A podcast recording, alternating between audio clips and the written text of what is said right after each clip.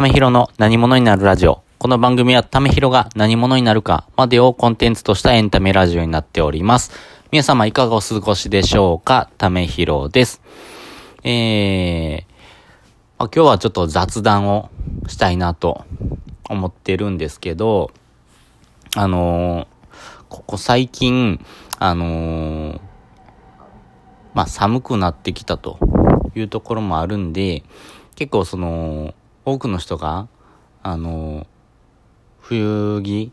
に衣替えするっていうところが多いかなと思うんですけど、まだ、うちだったら、あの、昼間とかね、あったかかったりするんで、結構その、夏と春、秋用が入り混じった形で、あの、生活する感じなんですね。で、えっ、ー、と、まあ、妻がいてまして、まあ、妻はちょっと寒がりなんで、比較的、えー、防寒しっかりとする感じなんですけど、まあ、私と、あと子供がいるんですけど、結構暑がりで、えー、結構涼しい格好をすることが多いんですね。ってなった時に、えー、部屋の温度とか まあそういうところで、ちょっと、あのー、どちらに合わせるかっていう問題が 生じてきます。で、えー、まあ、多数決すると、まあ、あのー、暑がりの方が 優勢なんで、まあ、そっちに合わせるような形なんですけど、比較的女性の方が、えー、ある程度家の、まあ、配分で言うと権力が強いのかなという感じなんで、比較的、えー、傍観をするような形の、えー、生活スタイルになっています。結構その、男女での、適温の差って結構あるかなと思うんですね。で、ここは、あのー、暖房器具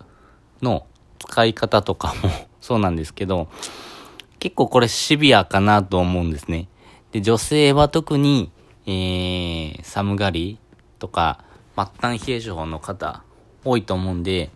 まあそういう方に向けて、あのー、あったかい感じを